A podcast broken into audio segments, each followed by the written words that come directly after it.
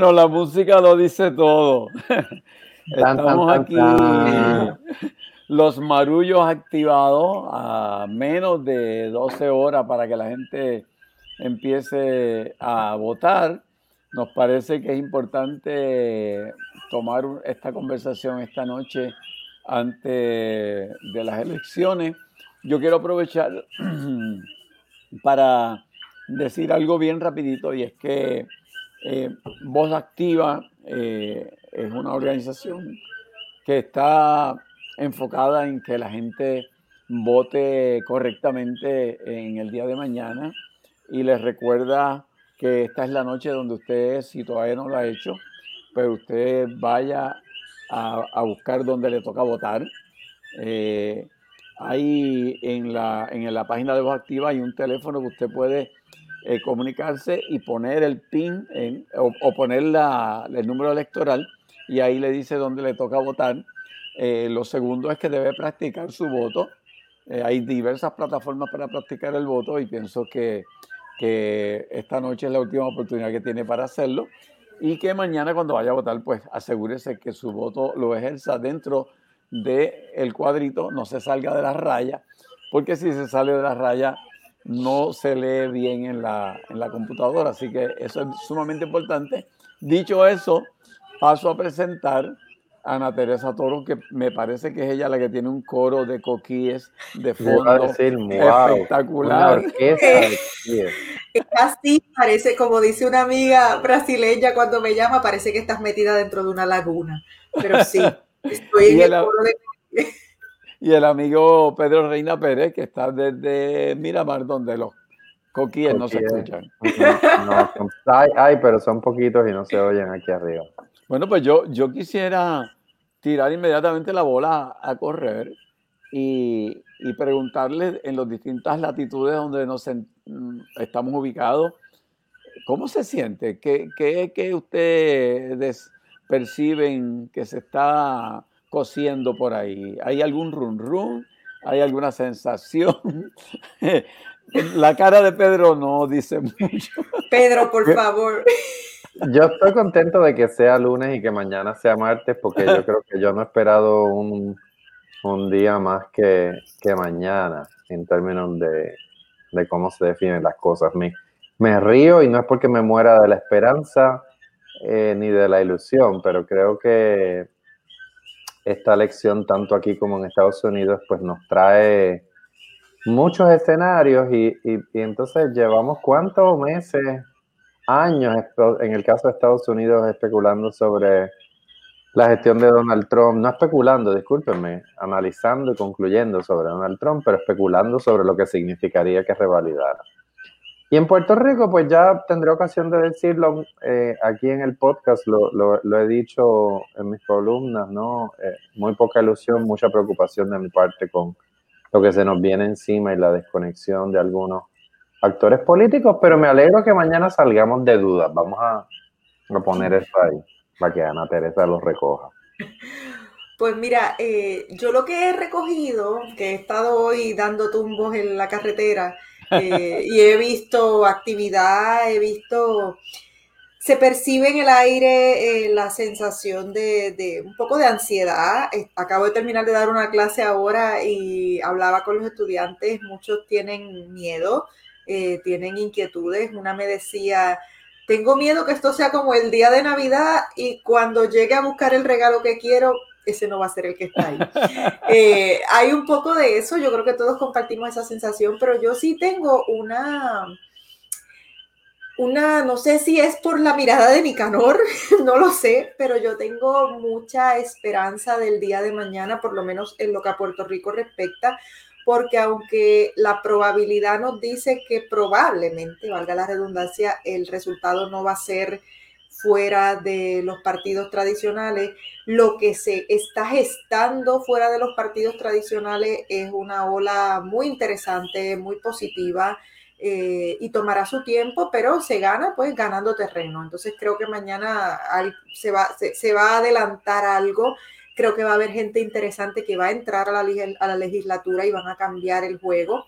Eso me da mucha ilusión, mucha esperanza. Eso, eso, mira, se nos ha puesto cristiano y todo, Pedro.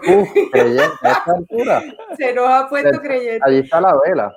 Eso, la vela prendida. y por, claro. Y por último, eh, en cuanto a Estados Unidos, ahí sí, ahí sí digo que sí tengo, tengo ansiedad porque obviamente lo que pasa allá tiene unas repercusiones mundiales que no solo nos salpican a nosotros, salpican a todo el mundo.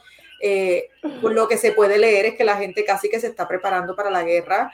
Eh, me preocupa lo que pueda pasar en, en, ese país y creo que una presidencia de Trump robada, impuesta o ganada eh, puede ser nefasta para, para el mundo y, nefasta para, para los valores que ese país representa. No siempre ha vivido a la altura de sus valores, pero representaba unos valores eh, que eran importantes proteger y eso me parece que está en peligro.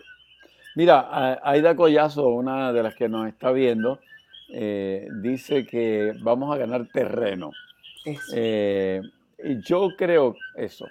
Yo creo, déjame ver si, si hay algunas cosas que me dan esperanza con las que ustedes coinciden.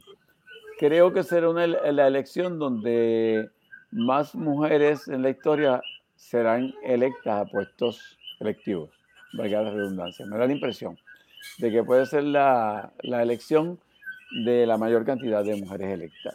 Me parece que eso es esperanzador, muy esperanzador. Creo que será la elección donde los dos partidos tradicionales sacarán el menor por ciento de, votos. Creo que, como dicen las encuestas por ahí, estará cerca del 35%.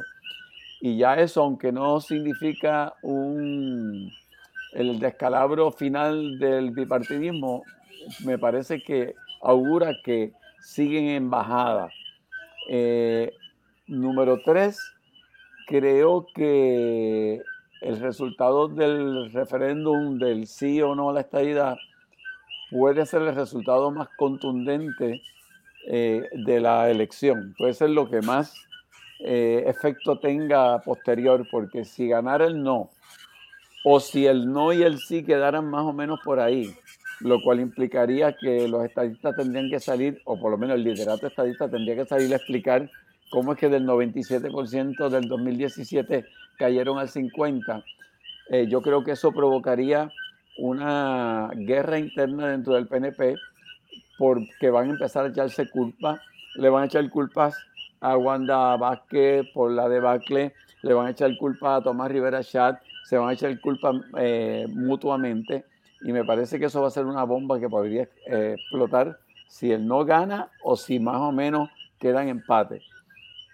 Y, por último, creo que la suma de los partidos alternativos, el PIB y, Victoria Ciudadana, que pudiesen sumar hasta un 26% de algunas, como algunas encuestas o hasta un 20% como que lo más conservador, eh, también significa que por primera vez en la historia, eh, dos partidos alternativos, dos partidos cuyos candidatos a la gobernación han dicho que, creen en la independencia, estarían alcanzando una quinta parte o tal vez una cuarta parte del electorado puertorriqueño. Todo eso sumado eh, abona a lo que dijo la amiga que nos está viendo en este instante, de que hay terreno que se nos estamos moviendo. Y por último, eh, la posibilidad de que en el Senado haya una mayor diversidad de senadores electos podría conducir a que ningún partido tenga la cantidad suficiente como para elegir por sí solo el presidente del Senado y eso tenga que llevar a una negociación. Parte de esa negociación podría ser el adelantar el asunto de la segunda vuelta, de, la proporcionalidad, de la reforma constitucional que hay que hacer. Así que yo como que estoy un poco lleno de, de esperanza. Sí. Pedro. Yo, yo estoy de acuerdo con todo lo que han dicho. A mí me parece que hay un malestar en Puerto Rico que, que, va a encontrar un cauce mañana, ¿verdad?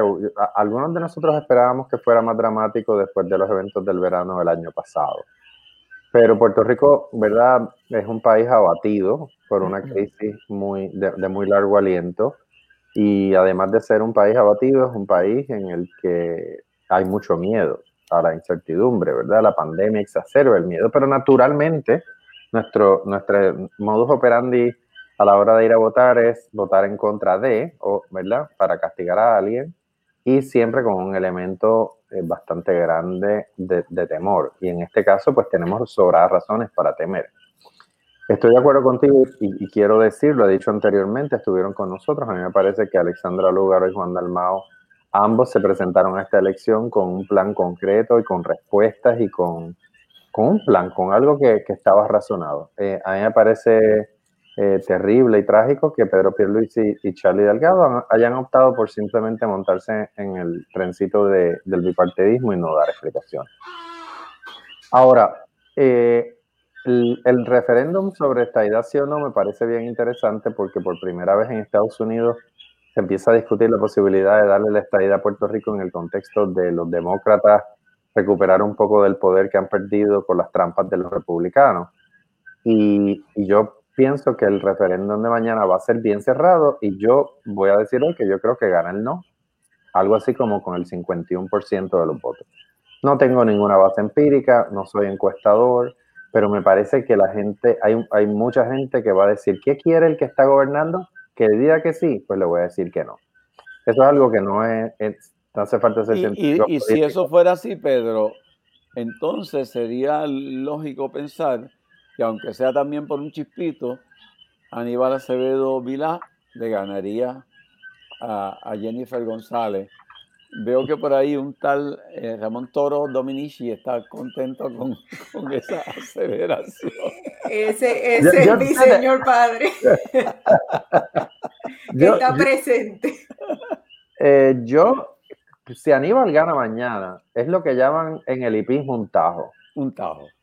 Eh, porque yo no sé, o sea, con, lo digo honestamente, con qué reserva moral Aníbal Acevedo Vila comparece a las elecciones. Esa es la posición muy personal mía. Yo creo que es un candidato reprochable y es un, sería una vergüenza que ganara. No porque no tenga las cualidades, no porque no vaya a hacer el trabajo, porque me parece que es una persona impugnada en la vida pública puertorriqueña y yo me cuadro a la banda ahí, digo que se quede en la radio haciendo análisis, pero lo que a mí respecta perdió cualquier posibilidad de representarme. El pueblo dirá mañana si eso es así o no. Eh, y a mí me alegraría que llegue o perdiera. Eh, pero me parece que es como trágico que el que gane ante una persona como Aníbal Acevedo. tengo una pregunta. Tengo una pregunta y una curiosidad para ustedes, porque a lo mejor ustedes me pueden ayudar a entender algo que yo es que no me lo acabo de explicar. Eh, el fenómeno Jennifer González mí me intriga como una persona que eh, reiteradamente eh, ha mostrado unos apoyos muy fuertes al presidente Trump, que tan violento ha sido con Puerto Rico, eh, que no ha sido efectiva en su gestión. lo vimos recientemente en un nuevo escenario, o sea, no, no, ha sido efectiva en lo absoluto. Las cosas que tienen que llegar para Puerto Rico no llegan. Eh, cómo esta persona con este récord goza de la popularidad que gozan. O sea, yo, yo me pregunto si es eh, su personalidad eh, que, que ya se ha convertido como en un en un referente de nuestra cultura popular, de lo cual de cierta manera eres responsable, Silverio, esto, y, todo el trabajo humorístico que, has trabajado junto a los Gama y en otros espacios. Yo no sé si esa, esa cercanía que se ha convertido como en alguien que, aunque haya cosas que nos parezcan reprochables, a mucha gente le parece familiar, pero no entiendo este fenómeno político, una persona que se ha enemistado con tanta gente en su partido, que estuvo enemistada con el propio Pierluisi en la primaria de, de las elecciones anteriores en la que prevalece Ricardo Rosselló, eh, que se pelea con todo el mundo y termina abrazada con todo el mundo. O sea, no, no entiendo. Se peleó hasta con Cucusa, hasta con Cucusa peleada. No entiendo esta figura, les confieso que me da un, grado de, de, fascinación en el sentido de que quiero entenderla, pero yo estoy segura que ustedes todos me pueden ayudar a interpretar menor, mejor este personaje que podría ganar mañana, es la realidad. Yo creo que pasa como con el Real Madrid y Barcelona, se necesitan mutuamente Aníbal y ella para, para el excitement de la elección. Eh, yo creo que Jennifer, eh, con el tiempo, eh, al optar por ir a Washington, ha ocupado una posición que puede ser muy cómoda, ¿no? cualquier dinero que se envíe de Washington, puedes reclamar de que lo lograste tú. Eh, estás distante del teje-maneje diario de la política puertorriqueña. Es, una, es la posición más cómoda. En el caso de ella, eh, en un momento determinado, eh, perdió como que esa, ese balance que ella suele tener para no mojarse y se prestó a ese intento de golpe de Estado que gestó Tomás Rivera Chat en aquel momento para que ella asumiera la gobernación eh, y posteriormente se retiró. Eh, yo creo, a mí la, figura de ella eh, me hiere la, retina, sobre todo por su apoyo incondicional a Donald Trump. A mí me parece que una persona... principal objeción a ella a mí me parece que un apoyo de cualquier persona a Donald Trump, pero más si es mujer y más si es puertorriqueña y latina en el caso de que ella está viviendo allá, a mí me parece que es total y absolutamente inadmisible. Entendiendo eso, eh, de Aníbal podría decir lo siguiente. Eh, Aníbal, a mi entender, se ha movido de espacio eh, ideológico, desde que no está en las líderes políticas, a través de su programa de radio, se movió y convirtió su programa de radio en un programa donde convergía mucha gente que quería escuchar algo que sonara a oposición al PNP. En un momento determinado en que el Partido Popular estaba total y absolutamente mudo. Eso es eh, cierto. El único estás diciendo que Tatito y yo, si toda esa gente no le hizo oposición al PNP, Silverio. No, no, esa gente en, eh, la mayor parte del tiempo estuvo callada. Y, si lo hacían, lo hacían dentro. siendo amable. Eh, eh, estaban dentro de ese círculo ahí del Capitolio sin, sin decir nada. Y Aníbal, a través de la radio, constantemente y a través de sus redes sociales, estaba ahí martillando. Yo creo que la forma, la, si vemos un resultado de que Aníbal gane eh, en la elección de mañana a Jennifer González, se le debe atribuir a la guerra interna número uno dentro del PNP, que todavía hay mucha gente resentida con Jennifer por haber asumido una posición con Pierluisi anti-Wanda, por lo tanto anti-Tomás Rivera Chat. Eh, se puede deber también al miedo que mucha gente puede tener a que otra vez Jennifer González esté ganando la elección y que la tengamos de candidata a la gobernación en el 2024 y que le presten el voto a Aníbal para derrotar a, Jennifer. Yo auguro un eh, aluvión de votos de Victoria Ciudadana y del PIB moviéndose hacia Aníbal Acevedo Vilá para derrotar a Jennifer porque ven la posibilidad de que es derrotable con las últimas encuestas que le da a la gente la esperanza de que puede ser derrotable, puedo ver una movida en ese sentido. No lo veo así como en otras ocasiones en términos de la gobernación. A mí me parece que Charlie, si va a querer ganar, va a tener que ganar con los votos, gracias a los votos que pierda Pierluisi con Proyecto Dignidad o con la lucha con Wanda Vázquez. Bueno, a, a mí me parece que, ¿verdad? Haciendo historia, el PNP pierde cuando sus huestes se quedan en la casa. Y por eso estamos en un plebiscito sí o no, porque estamos en una elección y en unas circunstancias políticas diseñadas por Tomás Rivera Schatz. O sea, la, reforma electoral en Puerto Rico para facilitar el voto de la gente de afuera es resultado de la inmigración y se hizo con toda la intención de recuperar algo del voto que se fue, una admisión, ¿verdad?, de, de que la demografía cambió y había que ponerle, había que echarle el maíz al anexionismo y a los anexionistas e invitarlos a votar por eh, eh, la estadidad, sí o no. Y por eso yo creo que ahí, eh, eso que tú comentabas de, que en algún momento David Colón decía que la, que la estrategia de tierra arrasada de Rivera Schatz era, era, o sea, era esa, ¿no? Una, una estrategia de tierra arrasada, pues pues al final lo vemos cada vez como, y esto, y esto te estoy plagiando, así que te tengo que dar crédito porque lo dijiste antes de que fuéramos al aire, pero cada vez que la gente ve a Rivera Chats en pantalla, se acuerda de que le quiere ir a, dar un cocotazo. Y yo que he estado viendo una cantidad insana de televisión local con mi mamá en el pasado mes, te puedo decir que es cierto, cada vez que yo lo veo me acuerdo de que, o sea, eh, de, que, de que puedo ir a votar en contra de lo que él representa. Eh, pero yendo para atrás un segundito, antes de, de, que hable Ana, a mí, a mí me parece que lo, lo, más objetable de Jennifer González es su pusilanimidad eh, ante Donald Trump. Y, y, eso yo se lo reprocho a todos los republicanos en Puerto Rico. yo no he escuchado a un republicano tener la babilla de decir yo no soy supremacista blanco, yo no soy nacionalista, yo no soy racista, yo no soy militarista. Todos han bajado la cabeza, han hecho bucha y han dicho, pues, pero a mí me perdonan, pero, pero e, eso es impugnable. O sea, que, que no exista gente en el Partido Republicano que se, que, que se digne. Digo, los hay, eh, los hay, pues bendito, pienso en un par que no están en, la escena política, pero de los que están, todo el mundo se allanó. Y yo creo que Jennifer González es muy hábil.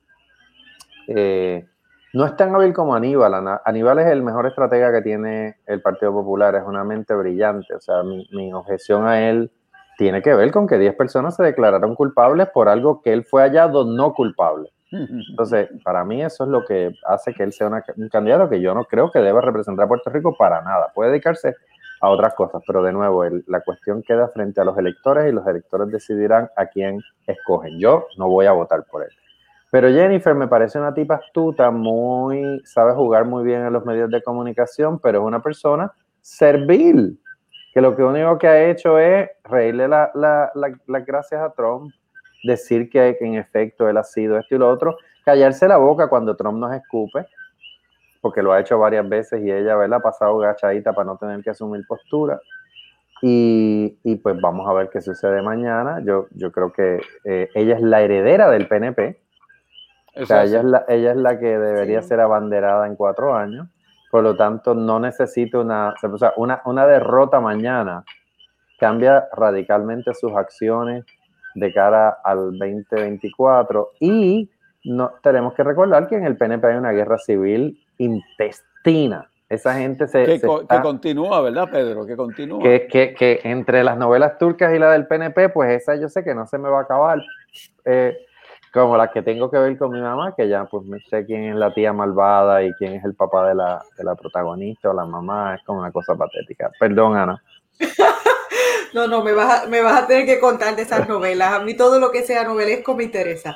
Eh, no, fíjate, un último punto sobre este personaje de, Jennifer González que a mí también me alucina es es el hecho de que ella es una mujer atípica en nuestra política. Ella no es eh, la mujer eh, mesurada, elegante que fue Sila Calderón, que fue Victoria Muñoz. Eh, ella no es la mujer, las mujeres fuertes que han sido Carmen Yulín, la propia Alexandra Lúgaro. Esto no tiene la suavidad en el trato y la elegancia tampoco y la intelectualidad que ha aportado siempre María de Lourdes Santiago, o sea, no, no tiene unas cualidades, bueno, y por otro lado no tiene este, esta actitud de la tía regañona, de la, de la Missy, eh, que te va a dar una mala nota si no te portas bien, que vimos con Wanda Vázquez y todo el fenómeno de la construcción del personaje de Titi Wanda. E, ella no tiene, a veces es difícil de encajarla porque es una mujer fuerte, pero no es fuerte de la manera en que las mujeres fuertes suelen incomodar a la gente. Muchas de las críticas que se le hacían a la propia Carmen Yulín tenían, y, se le hacen a Alexandra Lugaro, tienen más que ver con su manera de expresarse que con lo que están diciendo. Eh, y en el caso de, de Jennifer González, eh, no sé si es eh, su familiaridad en la expresión, ella a veces es esto eh, agresiva en el buen sentido, no, no lo quiero decir como que agresivo como algo negativo, sino que ella va para adelante y dice y señala.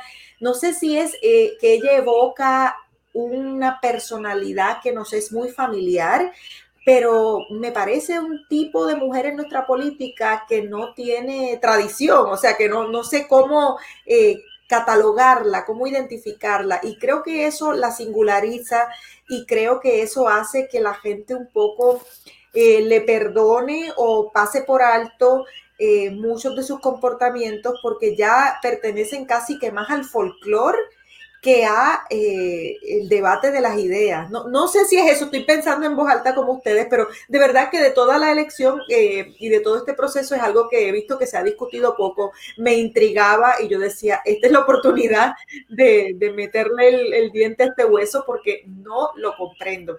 Eh, pero pasando a otra cosa, yo quería, quería preguntarles acerca de una idea que ha estado trabajando recientemente en su, en su Facebook Live, la, la, gran maestra Wilda Rodríguez, ella ha estado hablando acerca de, de analizar y mirar al PNP y al PPD como una nueva derecha en Puerto Rico y me parece una mirada muy interesante. Hace un tiempo hablaba con una persona dentro del Partido Popular y le pregunté cómo se ha dado e, este fenómeno de Charlie haciendo estos coqueteos y estas alianzas con sectores eh, tan fundamentalistas y la explicación que me dieron me pareció bastante elocuente y la quiero compartir con ustedes. Me dijo esta persona, eh, bueno, los partidos ya no tienen maquinaria, las iglesias tienen maquinaria. Los alcaldes necesitan de las iglesias para ganar. Así que sin las mm. iglesias no se ganan alcaldías y sin alcaldías no se gana la gobernación. Y de pronto fue una explicación que yo dije, caramba, me he perdido todo esto que estaba pasando por debajo del radar. Y nada, son dos ideas que tienen que ver con cómo miramos a esos nuevos, a esos partidos tradicionales a una nueva luz y, no sé qué, reflexiones le provocan a ustedes estas ideas. Yo creo que no hay duda de que el Partido Popular se ha movido hacia la derecha. Eh, descartaron los tradicionales votos melones, la búsqueda de agarrar la bandera de Puerto Rico dos días antes de las elecciones y vestirse de puertorriqueñidad para alar ese voto independentista. Eh, por lo menos los estrategas que están ahora con, con Charlie Delgado han descartado esa posibilidad y han decidido pescar hacia la derecha. Y obviamente si tú pescas hacia la derecha, pues mueves tu colectividad hacia eso, porque tienes que complacer a esa gente. Eh, Charlie, como tú muy bien dices, ha estado buscando la bendición de líderes religiosos, su discurso complace a esos líderes y, hasta yo creo que tan, tan a la derecha se movieron que el PNP vio una oportunidad y de pronto eh, Pierluisi salió con, con un jingle de campaña donde tiene están tocando la borinqueña y todo ese tipo de cosas. Puertorriqueñista. puertorriqueñista, o sea, eso te indica que, que dejaron un espacio vacío ahí que el PNP intentó llenar. Así que, ¿qué consecuencias va a tener eh, posteriormente el que el Partido Popular se haya movido a la derecha y que esté peleando por ese mismo espacio con el, con el PNP, como dice Wilda, que tenemos entonces una nueva derecha? Pues habrá que ver de acuerdo a los resultados de las elecciones. Aprovecho para eh, explicar, eh, expresar mi parecer a Sandra, una de las que nos está viendo, que pregunta que por qué no decimos que el bipartidismo está muerto. Pues no lo decimos porque no está muerto. Porque cuando dos partidos políticos van a alcanzar posiblemente el 70% del electorado, no están muertos. Crearse ilusiones eh, no conduce a nada estar realmente concreto en que sí, empieza una decadencia a la cual podemos contribuir, chévere, pero decir que se murió el bipartidismo es una ilusión. No sé qué tú crees, Pedro. No, no, yo creo que eh, todavía una parte del electorado está organizado a partir de, la, de esas tribus y que eh, hay que ver nada más cómo el miedo como moneda franca ha estado circulando en esta campaña eh, todo el tiempo, todo el tiempo, el separatista de Isabela.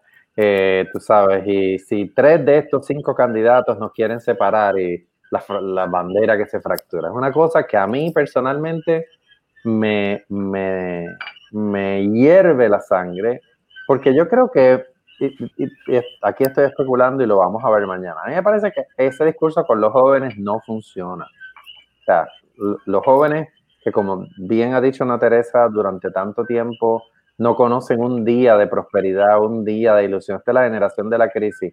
Esas, esas cosas en realidad eh, son indiferentes. Ahora, el votante viejo que recuerda la Guerra Fría y que todavía el fantasma de, Cuba o Venezuela puede tener algún eco, ¿verdad? Socialismo, comunismo, es, es una cosa bien, bien interesante, pero el miedo como moneda franca está ahí.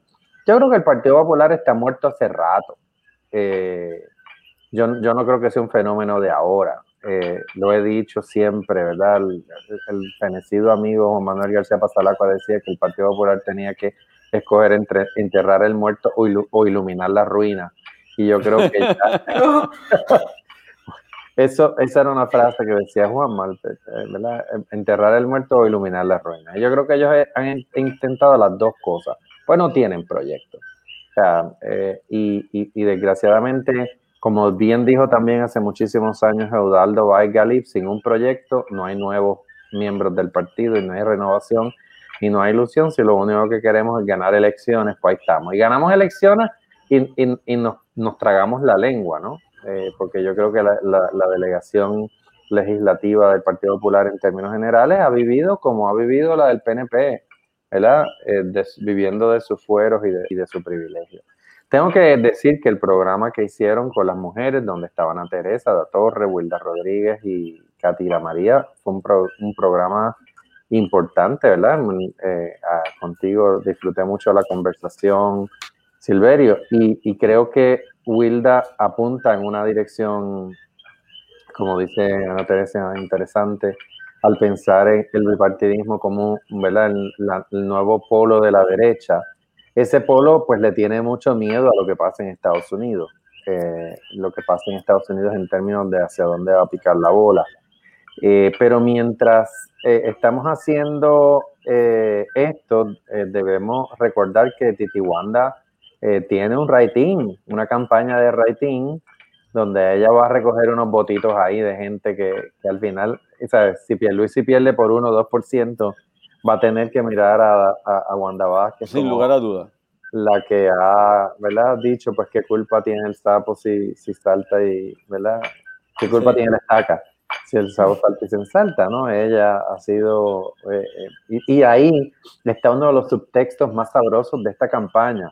Esta campaña en el PNP ha sido Forest Hills contra eh, la villa de Torrimar. O sea, eso no se puede entender. Usted no puede entender esta campaña si usted no entiende que, dónde queda la diferencia entre Forest y... y dónde queda la medalla de Carazo de Trujillo Alto. O sea, eh, si usted entiende lo que yo acabo de decir, ese subtexto es sabrosísimo. O sea, aquí hay una guerra mortal contra los guainabitos eh, y, viene desde la periferia, ¿no? Y una periferia bien curiosa representada por Wanda Vázquez y Tomás Rivera Schatz, por, por supuesto. Oye, eh, nos piden, nos piden dos cosas los amigos que están eh, en las redes. Una, que comentemos eh, lo de la alcaldía de San Juan.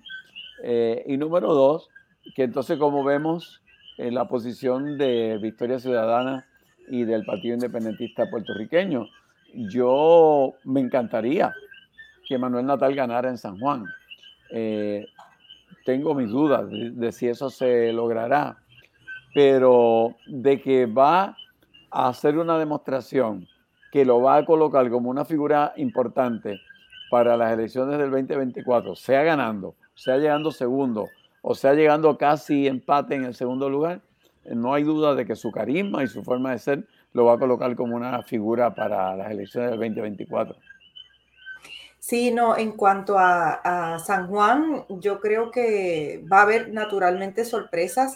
Eh, creo que se subestima muchísimo el alcance de, estos partidos. Hay mucha gente que mañana en la soledad de la urna eh, tomarán decisiones de último momento y, yo creo que, esas decisiones nos van a sorprender a todos. No, no, bueno, tengo mucho optimismo, pero, pero soy muy consciente, como ustedes dicen, de, la fortaleza de estos dos sistemas que, que Oye, hay que ser también más abiertos en la conversación respecto a las razones por las que algunas personas votan por partidos tradicionales.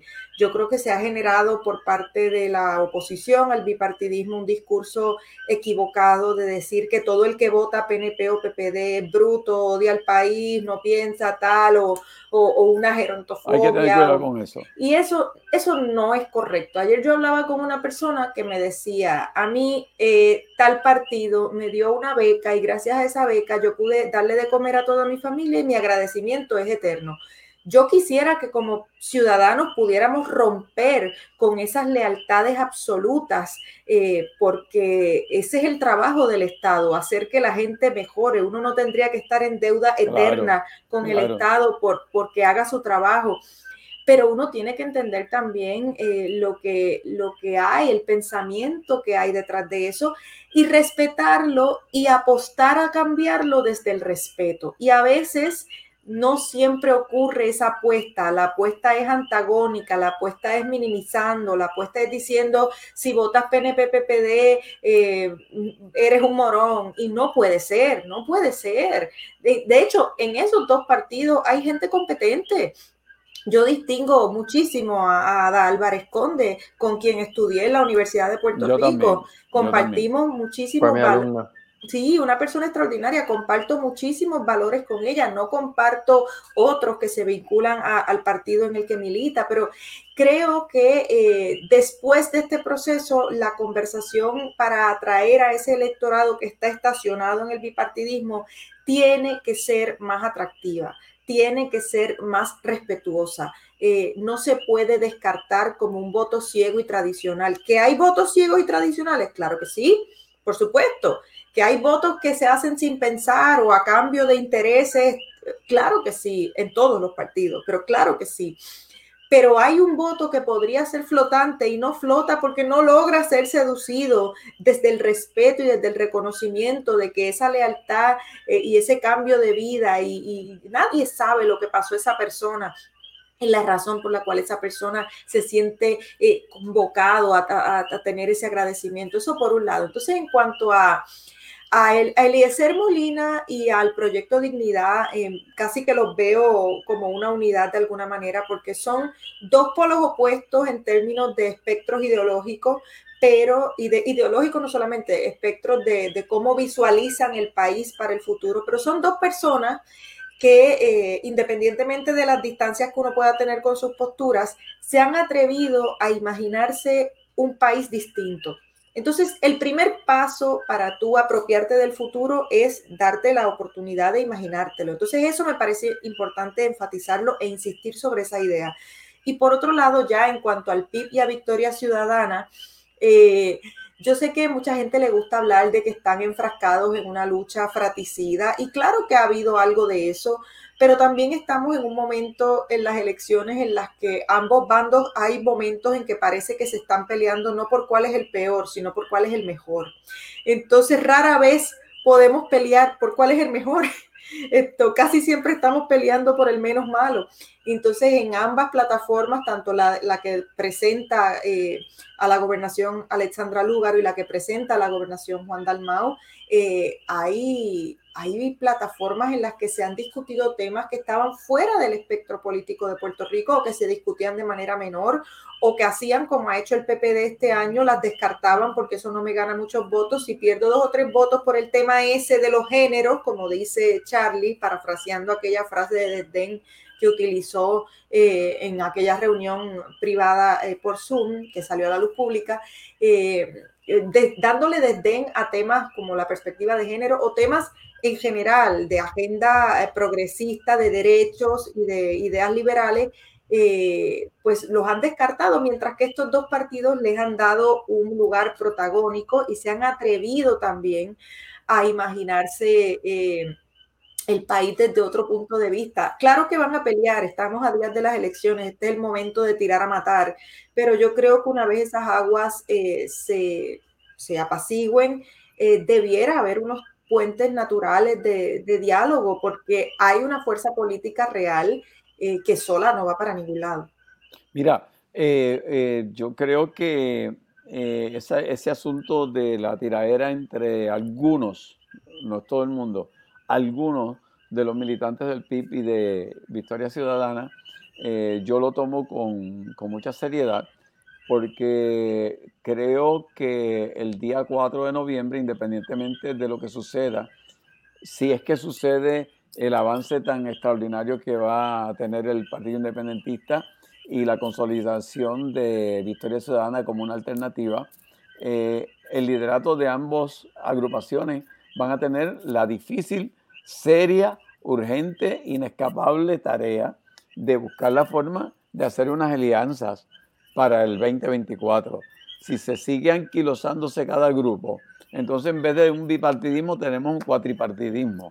Eh, así que, que yo he tratado en la medida de lo posible de contribuir a, a que esa discusión agria entre ambos grupos se apacigüe, porque creo que el gran trabajo que habrá que hacer después de las elecciones es buscar alguna forma de trabajar algo parecido al Frente Amplio en Uruguay, que tenía posiciones bien encontradas. Tú tenías allí los Tupamaros y tenías gente de, centro, casi derecha. Y muchos resentimientos. Y muchos, resentimientos. Eh, es más, en una misma mesa había en una ocasión, y yo fui testigo de eso en Montevideo, una persona que había sido torturador de uno de los que estaban allí presentes. Sin embargo, el respeto y la forma decorosa en que se trataban para mí me maravillaba.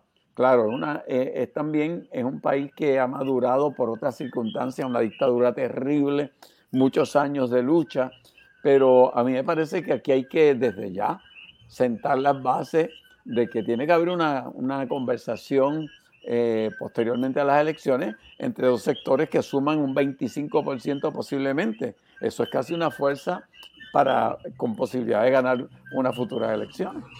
Sí. No, estoy de acuerdo. Yo, yo creo que la, la eh, contienda por la alcaldía de San Juan eh, a mí me deja muy insatisfecho eh, en términos generales. Yo creo que el, el, fin de la gestión de Carmen Yolín Cruz ha sido terrible porque San Juan adolece de muchas cosas y uno se pregunta, ¿verdad? ¿Qué pasó?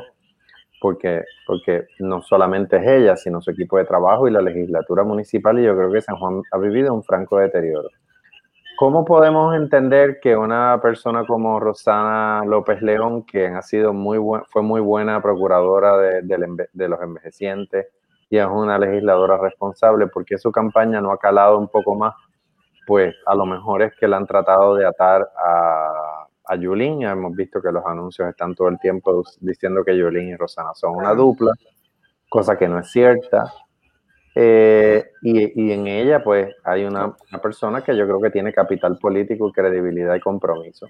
Miguel Romero, como yo tuiteé hace como dos semanas, tiene dos objeciones para, para, para que yo tan siquiera lo reconozca. Las dos objeciones son Luis Fortuño y Jorge Santini.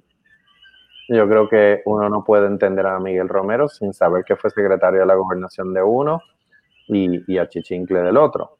Entonces yo no, Y Santini está ahí con él. Eh, me, dicen que está muy presente ahí tras batidores. Más súmale lo de Guainabo, ¿no? La, investigación de lo de Héctor O'Neill, donde él no vio este hostigamiento. Y a mí pues eso me parece que es la vuelta si ganase él de un estilo de gobernar San Juan y de hacer política en San Juan que, que, que beneficia a, unos pocos y no a unos muchos. Y Manuel Natal, eh, obviamente es un tipo extraordinario, con muy buenas ideas, eh, independiente, pero, pero creo que a, Natal, como dije en una columna hace poco, eh, le ha pasado algo que es que el, el, Lugaro, Alexandra Lugaro ha captado mucha de la atención del Movimiento Victoria Ciudadana y la he visto también tratar de corregirlo últimamente, eh, hablando de los otros. Lo he observado. Porque ella entonces se llevó el spotlight y, entonces invisibilizó otras candidaturas. Eh, que son importantes, incluidas la, la, de Natal. Yo, yo también tenía algunas reservas porque yo temía que, Victoria Ciudadana se viera como el partido de Lugaro y Natal. Lo decía sobre todo al principio. Yo decía, ellos tienen que romper con esa idea. Yo creo que se rompió, pero se concentró tanto en ella que, que eh, Eva Prado, extraordinaria candidata desde, por San Juan, eh, consiguió que se revelaran los, los, salarios en la legislatura y ahí captó un poco sí. Eh, y, creo que, eh, pues, desgraciadamente hay otras eh, candidaturas en Victoria Ciudadana que merecen toda la consideración y el favor de los electores. Marilu Guzmán, Marilu Guzmán, por ejemplo, Ana Irma Rivera Lacen, Eva Prado, este, Rosa Seguí. Jaime Figueroa en Guayanilla hay gente muy, muy, pero que muy buena ahí, muy buena. Y eso es algo también importante que es de las pequeñas victorias que a lo mejor Pedro te sube un poco el entusiasmo. Hay mucha gente buena en estas papeletas. Hay gente. Hay mucha gente que uno puede decir gracias por dar un paso al frente y tirarte al ruedo político porque tienes experiencia, porque tienes trayectoria, porque eres honrado, honrada, eres competente. Eh, hay muchas personas por las cuales uno puede acudir mañana a ir a votar y uno sentirse que esa persona te va a representar de verdad y tú dormir en paz porque votaste por alguien que, de verdad te representa y de verdad crees en, su palabra, porque, porque te ha servido bien antes en otros escenarios, eh, dentro o fuera del servicio público. Entonces también eso es bueno, es bueno uno ir al menú y ver que hay mucho que puede ser apetecible, hay mucho ahí.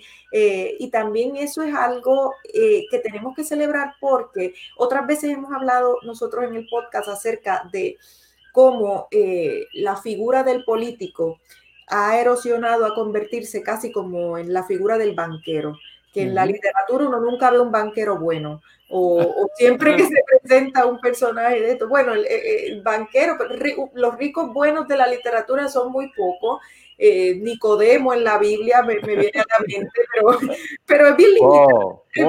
es bien, Vamos a ver y me dicen a mí creyente. Bueno, bueno, estudiante. Esto, bueno, pero, pero que, que, a lo que voy es que esto responde a, a los imaginarios populares en torno a estos personajes y la figura del político en Puerto Rico había, había caído muy bajo, obviamente en el verano tuvo un punto de, de, bajura mucho más grande.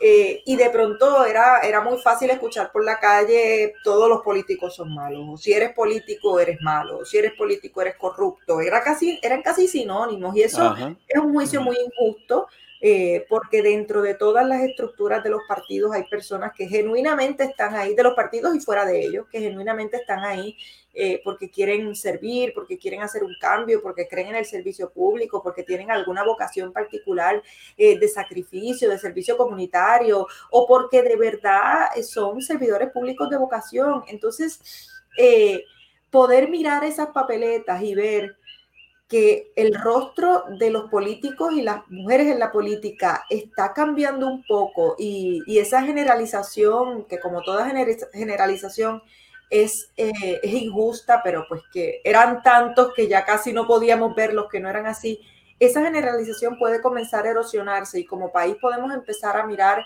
tanto los partidos como los políticos que militan en ellos como herramientas de cambio social y de acción y de adelantar las causas en las que creemos que es para lo que han sido diseñados, eh, es ganancia también.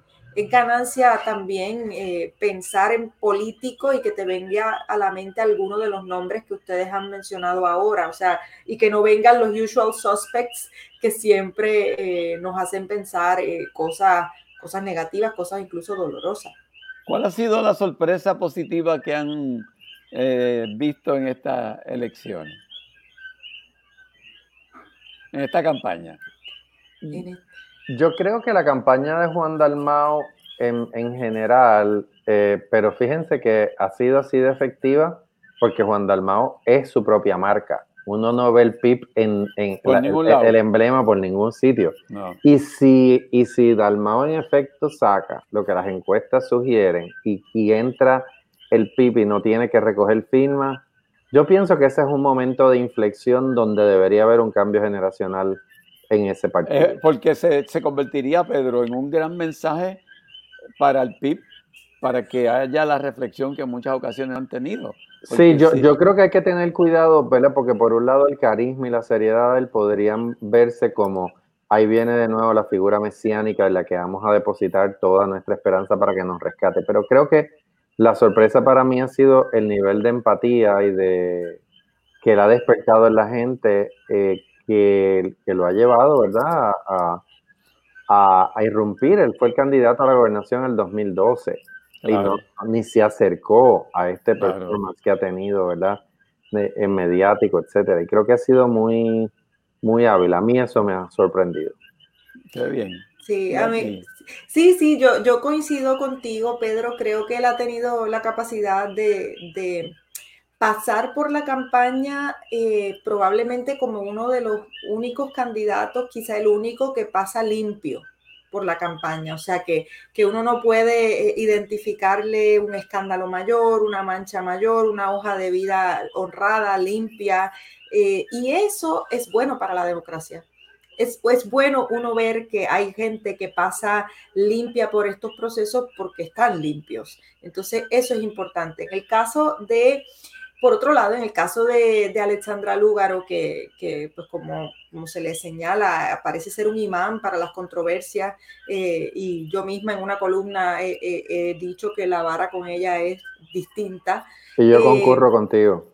Creo, Estoy de acuerdo contigo, se le, se le mide de una forma distinta como se miden otros líderes. Y casi que no es, me dirán, ah, dices eso otra vez por decir que es mujer. Bueno, un poco, pero no es solamente por el hecho de ser mujer, es por el tipo de mujer que es. Nuevamente volviendo a esta cuestión de cómo la sociedad le permite a las mujeres adentrarse en los espacios de poder. Y Alexandra Lúgaro eh, ha sido muy transparente en, muchísimos aspectos que al día de hoy siguen siendo tabú en la sociedad. Eh, sigue siendo tabú que ella se declare abiertamente atea, sigue siendo tabú eh, que ella esto eh, haya decidido vivir su manera y su maternidad de una forma atípica, aunque hoy día ya eso pues, debería estar normalizado hace mucho tiempo, pero eh, el hecho de que haya decidido ser madre, esto con un donante, ese tipo de cuestiones que no deberían siquiera formar parte de la conversación pública del perfil de un político, para el caso de ella han sido protagónicos porque es una mujer libre, independiente y entonces eh, a mí me hace pensar en, estos personajes que le fascinan a la gente, pero le fascinan en el espacio ideal, en el espacio concreto eh, le rechazan. Es como la mujer que se enamora del Che Guevara y luego le pide que se afeite la barba. Esto eh, es un poco eso. La sociedad ve estas mujeres fuertes en el cine, en, en, otros países, admiramos a esas presidentas que tienen este arrojo y esta independencia, pero son personajes que tienen, cargan consigo un nivel de libertad que traídos muy de cerca intimidan. Y la intimidación se responde con miedo y agresividad. Y yo creo que ella ha recibido mucho de eso. Eh, verla sobrevivir ese proceso y tener un porcentaje digno en las encuestas, eh, casi, casi hermanada con Juan Dalmau, eh, me parece algo positivo de todo esto, porque a pesar de aquello que la sociedad no le perdona a las mujeres fuertes, ella sigue ahí y eso también me parece eh, muy valioso y respetable. O sea, creo que son dos personajes extraordinarios que nos ha dado esta contienda alguien decía voy a votar por Dalgaro. Así que no sabemos si ese...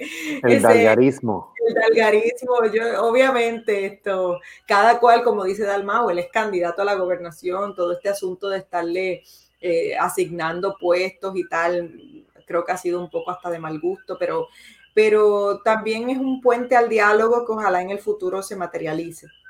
Yo, yo eh, apuesto a, que la única vía posterior es la, el formar algún tipo de alianza donde ningún grupo necesariamente tenga que perder su identidad como grupo, pero que haya un acuerdo sobre unos puntos importantes.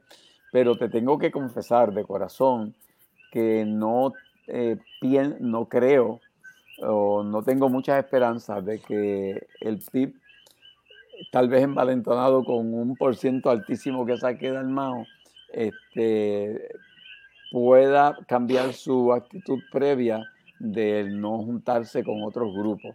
Ojalá y me equivoque, ojalá y ese, eh, ese carisma que tiene Juan, esa cercanía con la gente, esa simpatía, ojalá como dice eh, Pedro, signifique un cambio generacional en el PIB y ese cambio generacional sea uno de mayor apertura a, coincidir con, otros grupos. Ojalá, porque sin lugar a dudas, si eso se llega a dar, estamos ante el principio de una, de una nueva era.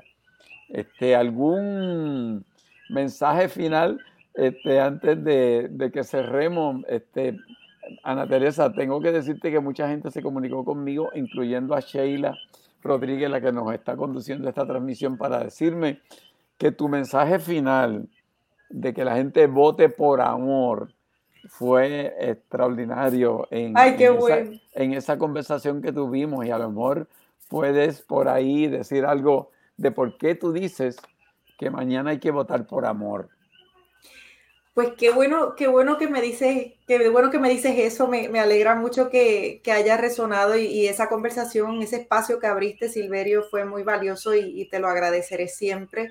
Eh, porque fue muy generoso de tu parte haber abierto ese espacio de diálogo eh, con cuatro mujeres fuertes. Eh, creo, que, creo que se dio un espacio muy rico. Aprendí mucho escuchándolas. Pues digo que hay que votar por amor, porque el amor puede ser una fuerza mucho más colectiva y amplia de lo que estamos dispuestos a aceptar. Y voy a utilizar esta anécdota que la he utilizado antes para explicar por qué. Tengo una amiga que se fue de Puerto Rico en su adolescencia a estudiar y no quería volver, sentía que en Puerto Rico no se le había perdido nada, no había nada para ella aquí, no habían oportunidades, no había nada. Eh, no, no, le llamaba nada venir aquí a construir nada. Estaba feliz estudiando en Estados Unidos, vivió en otros países, tal. Se enamoró de un boricua se muda aquí a vivir con él. Él la lleva a lugares en Puerto Rico a los que ella nunca había ido, conoce la isla de primera mano en su interioridad, pasea y se dio cuenta que en ese proceso de enamorarse de ese hombre boricua y de enamorarse de ese amigo, su proceso de descolonización mental se manifestó ella logra romper todos los estereotipos y todos los pensamientos negativos que tenía sobre Puerto Rico eh, a través del filtro del romance y del amor. Hoy día vive en Puerto Rico, cría a sus dos hijas aquí en Puerto Rico eh, y trabaja internacionalmente eh, con organizaciones enormes fuera de Puerto Rico desde aquí y lo pudo hacer por la vía del amor. O sea que cuando uno coloca el amor, el amor propio, mire, si usted no ama a la patria, no importa, puede amar a su madre, puede amar a su padre, puede amar a sus hijos, puede amar a sus vecinos, puede amar a sus sobrinos, puede amar a su descendencia, puede amar a su perro, no importa. Eh, si el amor es el filtro que uno coloca eh, antes de dar esa X, antes de, de entrar a esa caseta, y uno toma decisiones pasadas por el filtro del amor, eh, uno no tiene miedo, uno no, sufre mucho, uno toma decisiones libres. Y a esa es mi invitación, que mañana salgan a votar eh, por amor, por amor al país, por amor a su gente, por amor propio, que también es muy importante, y porque a través del filtro del amor somos capaces de ver mucho más de lo que somos capaces de ver a través del filtro de la polarización, de la rabia, del odio y de los malos sentimientos. Así que hágalo como un acto de amor y si se siente muy vulnerable y muy sensible, no se lo diga a nadie. hágalo, hágalo en secreto, pero hágalo por amor. Yo quiero, yo quiero dejar que Pedro sea el que cierre este marullo eh, hay gente preguntando, Pedro, por ahí, ¿dónde se pueden escuchar otros podcasts de Marullo? Porque lo están, lo están descubriendo esta noche. Pues, pues yo quisiera irme a la, a, la, a la, antítesis, para que se, Pedro cierre, a la antítesis del amor, que para mí es el miedo, no es el odio. Exactamente. A mí me parece que lo, contrario al amor es el miedo. Y como ustedes verán, eh, en esta campaña se ha explotado el miedo. Es decirle a Charlie, el, separatista de Isabel, a mí me parece una, eh, una falta de respeto a la inteligencia del electorado en general. Eh, la campaña esa de decir que si votamos no, enrollarán las carreteras, se llevarán la luz eléctrica, le dará el COVID a todo el mundo, o sea, ¿qué falta para decir? Entonces, el miedo a mí me parece que es la falta de respeto más grande que campaña alguna le puede eh, hacer al electorado.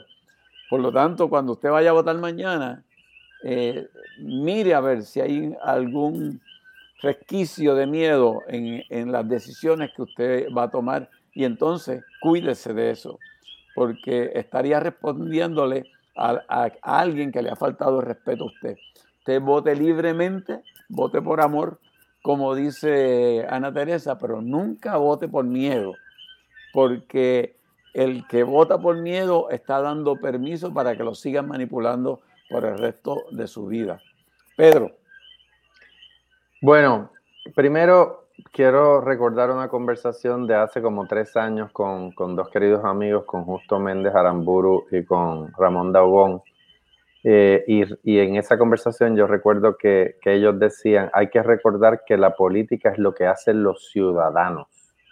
Partidismo es lo que hacen los personajes que tenemos en, en, Puerta de Tierra y en los cuarteles de los políticos, y a lo que ambos aludían era la necesidad de recuperar el protagonismo de los ciudadanos en la decisión de, de verdad, en la toma de decisiones respecto a lo que enfrentan. Y eso yo creo que es lo que han hecho con suprema dignidad esos candidatos y candidatas que mencionaba Ana Teresa, ¿verdad? Que están, que, que están ahí en las papeletas de distintos partidos, más en, en, en, en, mi opinión en Victoria Ciudadana y en el PIB que en los otros, pero en todos los partidos, ¿verdad? Gente que da un paso adelante por primera vez y que dice yo quiero, yo puedo y aquí estoy. O sea, e, e, eso hay que celebrarlo. Y Puerto Rico no sale del hoyo, no sale del hoyo si los ciudadanos no asumen la política como una responsabilidad propia. El partidismo es nuestro gran problema. De ahí vienen ¿verdad? El clientelismo, la corrupción y todos los males que hemos padecido, eh, ¿verdad? En ese llamado bipartidismo. Dicho eso, eh, yo acudiré mañana eh, con mis hijos que van los tres a votar por primera vez. Son unos viejos, pero no habían nunca votado y van con un entusiasmo salvaje y han estudiado cuidadosamente cómo van a votar y están asumiendo todos los riesgos posibles, no se van por la fácil. Así que eso me alienta, mi mamá también va a votar, no sé cuál es su elección, ¿verdad? Eh, eh, qué número, pero ha votado muchísimas veces y también está contenta de ejercer el derecho al voto. Así que para mí va a ser un momento de liberación poder votar por quien yo creo que de verdad eh, representa valores constructivos. Yo no voy a votarle mañana en contra a nadie, voy a votar por candidatos Exacto. Muy bien. que me parece que, que llenan el, el mínimo que yo entiendo eh, que debe tener un candidato que asume la responsabilidad por un colectivo y un colectivo que el año que viene pues tiene situaciones difíciles. Muy bien, ¿quién nos quiera escuchar? Estamos en todas las plataformas de podcast, estamos en, en Apple Podcast, estamos en Google Podcast, estamos en Spotify, estamos en Stitcher, estamos en, en todos los lugares. Y ya, y ya, llevamos dos años en esta. Y quiero, coño, perdón, se me salió, es cierto, yo tenía que decir esto al principio, Marullo cumple dos años, estamos en noviembre, emitimos. ¡Es verdad! Hace dos años, así que. Dos eh, años llevamos en esta. Dos años llevamos en esta. Y un libro, para los que nos están viendo por primera vez, tenemos un, libro, que se llama Somos Más, que lo escribimos en el verano del 19. Y sí, y, es una efeméride que no podemos eh, dejar eh, que pase por alto. Este es nuestro episodio 90.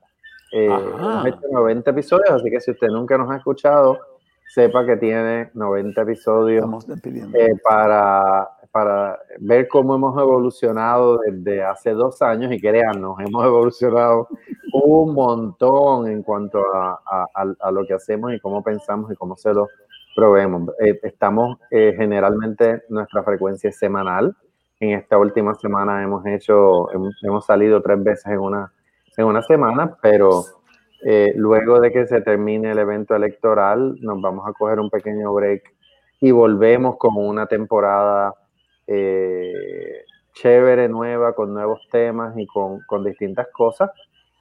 Le damos las gracias eh, por su sintonía y les deseamos un tranquilo y, y, productivo día de las elecciones mañana yo me despido con mucho cariño eh, y, les doy las gracias y hasta muy pronto. Mira, yo, yo voy a llevar a esta bella mujer a cenar ahora. Hace hambre.